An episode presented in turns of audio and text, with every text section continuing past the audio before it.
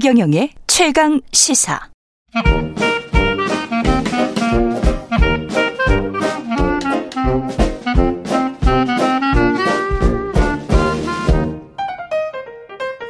네, 최경령의 최강 시사 월요일은 경제합시다 코너가 있는 날인데요. 서강대학교 경제대학원 김영희 교수 나와 계십니다. 안녕하십니까? 예, 안녕하십니까? 예, 부동산 시장이 바닥을 찍었다 이런 헤드라인이 많이 보이고 있는데 그 변화가 좀 있습니까? 집값이? 예, 최근에 저 하락률이 아직도 하락하고 있는데 예. 축소되고 있고요. 하락 예. 낙폭이 줄었다. 그리고 일부 예. 지역 같은 데서 좀 오르고 있어요. 일부 지역은 오르고 있다. 예. 예. 예, 그런데 많이 떨어진 지역입니다. 오르고 있는 데가. 아, 세종? 예, 대표적으로 세종인데요. 예. 예, 세종이 예, 집값이 2018년 12월이 그 이후로 많이 올랐었거든요. 그렇죠. 예, 그리고 작년 1월까지 올랐는데요. 무려 39.4%나 올랐어요. 음. 예, 그런데 예, 작년 1월부터 올 4월까지 보니까 22.5%나 떨어졌습니다. 예, 아, 그런데 예. 2018년 수준보다 아직 높습니다. 아직 높지만 예, 39.4%까지 올랐다가 22.5%까지 떨어졌다. 예. 예. 근데 이게 지역별로 정말 차이가 있는데요. 서울 같은 경우는 2018년 12월부터 작년 1월까지 12.5% 올랐어요. 아파트 가격. 예. 지수입니다. 한국 부동산 통계 데이터인데요. 지수입니다. 예. 그런데 11.3% 작년 1월부터 올 4월까지 떨어진 것 보니까요. 음. 예, 그런데 서울의 경우는 2018년 12월보다 올 4월 가격이 약간 낮습니다. 아, 그렇군요. 예, 그때 예. 지수가 92.8이었고요. 올 4월 보니까 92.6으로 예. 많이 떨어진 겁니다. 그렇군요. 이게 그리고 예, 말씀하십시오. 특히 그 대구는 오히려 저 2018년 12월보다 훨씬 더 많이 떨어졌어요. 아, 그렇군요. 예, 지역별로 정말 차이가 있습니다. 어, 대구는 더, 더 떨어졌어요? 예, 아, 예, 대구는 그 지수가 2018년 12월에 86.5였는데요. 올 그 4월 보니까 81.6으로 오히려 예, 거의 3년 전보다 더 떨어진 상태입니다. 그렇군요. 근데 이제 떨어질 만큼 떨어지면 거래량이 확 살면서 가격이 바닥을 쳤다 이렇게 그 뭔가 신호가 나와야 되는데 예. 서울이나 수도권, 지방 어떻게 보세요? 예, 최근 좀 가격이 일부 지역이 좀 올라가고 있고요. 예. 예, 거래량도 좀 증가하고 있습니다. 그래서 그 원인은 뭐 여러 가지 분석됩니다면은 뭐 급매물이 많이 나가지고 이게 소진됐다. 음. 그러니까 집 사실 분들이 급매물이 나오니까 샀다. 이렇게 볼 수가 있고요. 최근에 저 금리도 좀 하락했지 않습니까? 그렇죠. 예. 예, 그리고 최근. 한국은행 통계 보니까 대출 가계 대출이 다시 늘어나고 있어요. 그렇더라고요. 예. 예. 예, 그리고 이 집값에 선행하는 게 주가거든요. 음. 예, 주가도 작년 9월에 뭐 코스피가 2,135까지 떨어졌다가 최근에 2,500이 좀 넘었습니다. 그렇죠. 예. 네. 예, 그리고 돈들이 그동안 은행의 금리가 높다 보니까 작년에는 전부 은행 1년, 2년 만기 정기예금으로 음. 들어갔거든요. 예. 예, 그런데 5%는 없던 금리가 최근에 3.5%그 이하로 떨어지고 있어요. 그렇죠. 그러니까 은행의 정기예금으로 들어가지 않고 이 돈들이 MMF 같은 단기 부동자금 형태로 남아 있습니다. 아. 그래서 이런 돈들이 일부 예, 집으로 이동하면서 예, 집값이 좀 반등한 것 같은데요. 예. 예, 그런데 이제 문제는 앞으로 계속 오를 것인가. 아, 앞으로 계속 오를 것인가? 예, 예. 예, 저는 뭐 계속 오르기는 좀 쉽지 않다. 쉽지 않다. 예, 이렇게 지금 보고 있고요. 예. 예. 뭐 제가 뭐 부동산 많은 사람들은 만나보지 못했습니다. 일부가 만나보니까 예, 금매물은 소진됐는데 지금 팔려는 사람하고 살려는 사람은 가격 격차가 크다는 겁니다. 가격 차가 크다. 예. 그래서 이제 앞으로 부동산 가격이 오를 것이다 이렇게 생각하면 이제 살려는 사람이 살려는 사람이 가격을 올릴 거고 음. 예, 떨어진다고 생각하는 사람들이 많으면은 예, 팔려는 사람이 가격을 그렇죠. 낮추는데요. 예. 이 가격 격차가 아직 크기 때문에 음. 조금 더 시간이 걸릴 것 같고요. 예. 예, 그 다음에 최근에 그 금리는 많이 떨어졌지만은 경기는 지금 더 나빠지고 있거든요. 그렇죠. 그래서 집값이나 주가를 결정하는 게 금리도 중요하지만은 음. 뭐 금리 이미 떨어지기 시작했고 앞으로도 떨어질 겁니다. 그렇죠. 예, 그런데 우리 경기가 올해 별로 안 좋다는 겁니다. 금리가 떨어진다는 건 뭐 경기가 안 좋다는 거죠. 예, 그렇습니다. 금리에는 뭐 미래 경제 성장, 미래 물가 상승이 들어 있는데요. 예. 그래서 금리는 좀 떨어지지만은 예, 현재 경기가 별로 안 좋은 상태거든요. 음. 예, 그래서 뭐 정부가 올해 1.6% 목표 성장 내수였습니다만은 그거는 힘들 것 같고요. 아마 네. 1% 안팎. 그렇죠. 예, 그리고 이번 예. 주 한국은행이 또 저 통화정책 방향 회의 결정하지 어, 않습니까? 예. 금통이라고 열리는데요. 이날 또 우리 경제 성장률을 지난번에 올해가 1.6% 전망해 놨는데 네. 좀 낮출 것 같습니다. 음. 예, 그래서 금리는 떨어지만 경기가 나쁘니까 아직도 집값이 본격적으로 오르기는 힘들다. 근데 제가 예. 여러 가지 모델로 전망해 보니까 지역에 따라서 차이는 있지만은 지역에 따라서 차이는 예. 있다. 예, 올 뭐 4분기 내년 뭐 상반기 예. 이 무렵에 뭐 저점을 기록하지 않을까 저는 그렇게 생각하고 있습니다. 부동산 가격을 말씀하시는 거예요? 예, 그렇습니다. 예. 지역에 따라서 좀 차이가 날 수는 있지만 올 4분기 또는 내년 상반기쯤에는 예, 예. 바닥을 진짜 바닥을 찍지 않을까 예. 그런 말씀이시네. 예, 그렇다고 그렇게 빨리는 뭐 2019년, 2020년처럼 빨리 올라갈 가능성은 상당히 낮아 그렇다고 보입니다. 또 급등하는 장이 예. 확 오는 거는 아닐 것 같다. 예, 그렇게 우리가 지- 생각하시는 이유. 예. 우리가 집을 살려면은 소득이 많이 증가해야 되거든요. 그렇죠. 예, 그런데 우리나라 잠재 성장률이 지금 2%에서 1% 후반으로 진입하는 과정이에요. 음. 예, 경제 성장이 낮아지니까 뭐 일자리도 그렇게 많지 않고 임금도 많이 안 오를 거라는 겁니다. 예. 예, 그리고 가계 부채가 높다, 인구 고령화된다 이런 것들 집값 하락 요인인데요.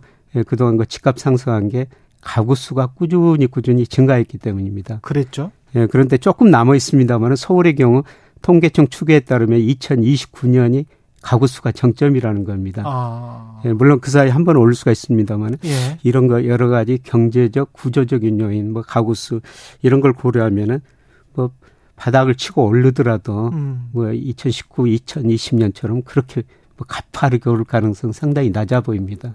근데 서울 수도권 쪽의 분양 시장은 꽤 좋은 것 같단 말이죠. 예. 그거는 중도금 대출을 해줘서 그렇습니까? 예, 최근에 그 청약 시장 보니까 예. 많이 개선되고 있더라고요. 그렇죠. 예, 올가 1, 4분기 보니까 전국 경쟁률이 5대 1쯤 정 예. 예. 그러니까 괜찮은 거죠. 그렇죠.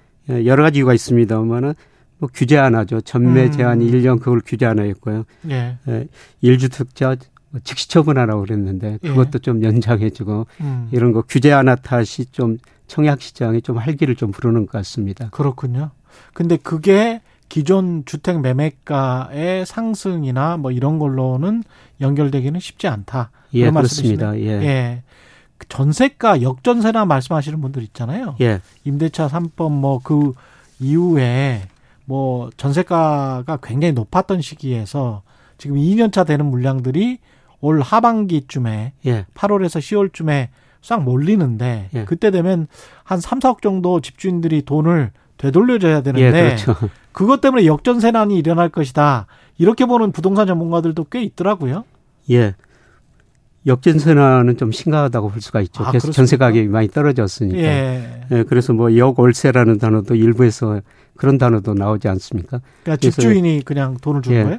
2년 전에 5억의 전세를 내줬는데 음. 이번에 그 4억으로 떨어졌다면은 1억을 집주인이 내줘야 되는데 아. 그거 내줄 돈이 내줄 돈이 없으니까 없으니까. 은행 이자만큼 매월 집주인이 전세 세입자한테 아. 이자만큼 준다는 겁니다. 예. 예, 그런데 그 전세 가격을 보면 좀 매매 가격을 알 수가 있는 거거든요. 음. 예, 제가 통계 분석해 보니까 전세 가격이 매매 가격이 좀 선행하고요. 음. 인과관계도 전세 가격이 올라야지 매매 가격이 오르게 됩니다.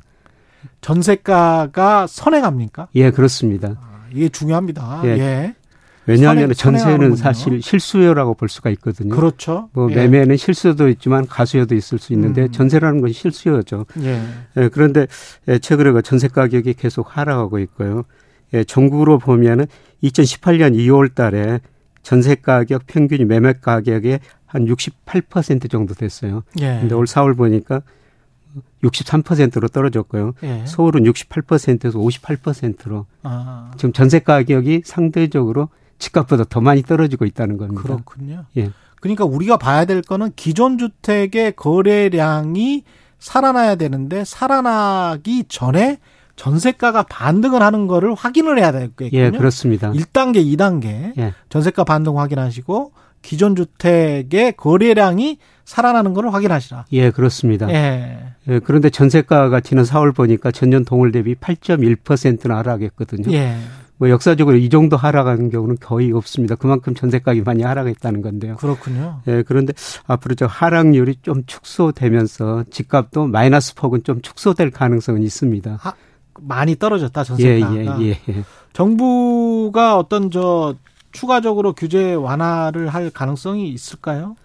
예, 집값이 여기서 더 떨어지면은 규제 하나 할 수가 있는데 좀 좀 지켜볼 것 같습니다. 예. 예. 대통령 근데 뭐 규제 하나라는 게 예. 거의 다 지금 해 버렸고요. 그렇습니다. 예, 지금 용산하고 강남 3구 규제 하나 있고 DSR 40%.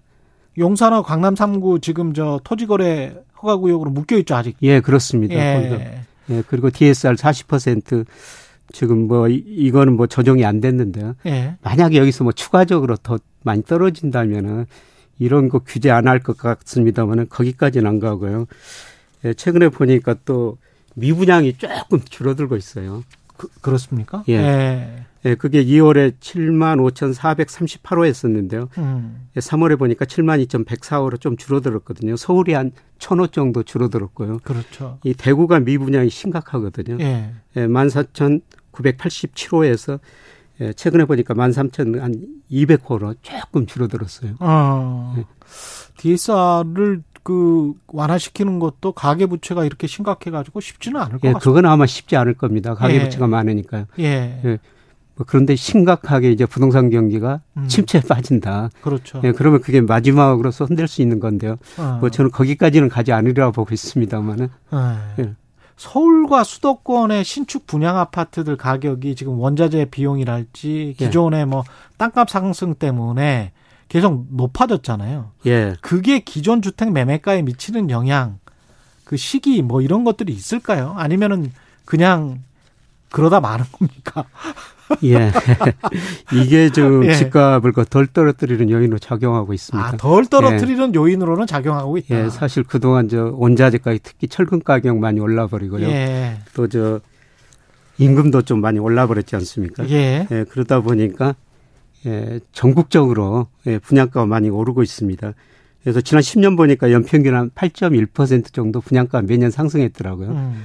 예, 그런데 올 4월 보니까 작년 4월보다 전국 평균이 9.6% 올라 버렸어요. 예. 어, 평방미터당 한 484만 4천 원. 어. 네.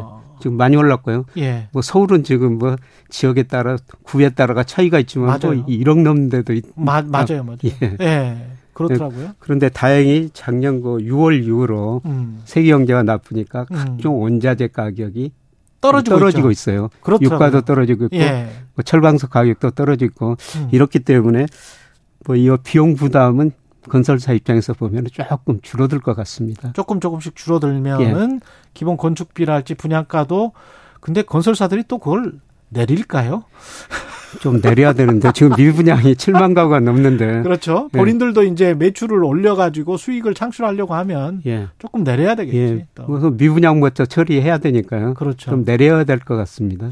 그러면 마지막으로 집을 사려면 무주택자, 예. 무주택자의 기준으로 집을 사려면 언제가 좋습니까?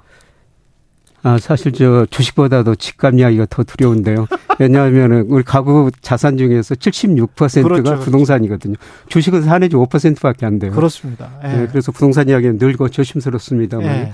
뭐 제가 아까 말씀드렸으면 여러 가지 요인을 볼때 뭐 예. 서울 일부 지역은 아마 올 4분기가 저점일 것 같고 전국 평균은 음. 예, 제 모델상 내년 6월쯤이 저점으로 나오고 있어요. 6월쯤이. 예, 그래서 올 4분기에서 내년 상반기 사이에 음. 예, 그때 한번 생각해 보시는 게 좋지 않을까 그렇게 생각합니다. 그때는 또 그때 가서 또 경제합시다를 듣고 한번 생각을 해 보십시오.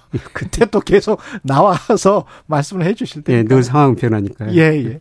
경제합시다. 서강대학교 경제대학원의 김영익 교수였습니다. 고맙습니다. 예, 고맙습니다. KBS 1라디오 최경련의 최강의사 듣고 계신 지금 시각은 8시 44분입니다.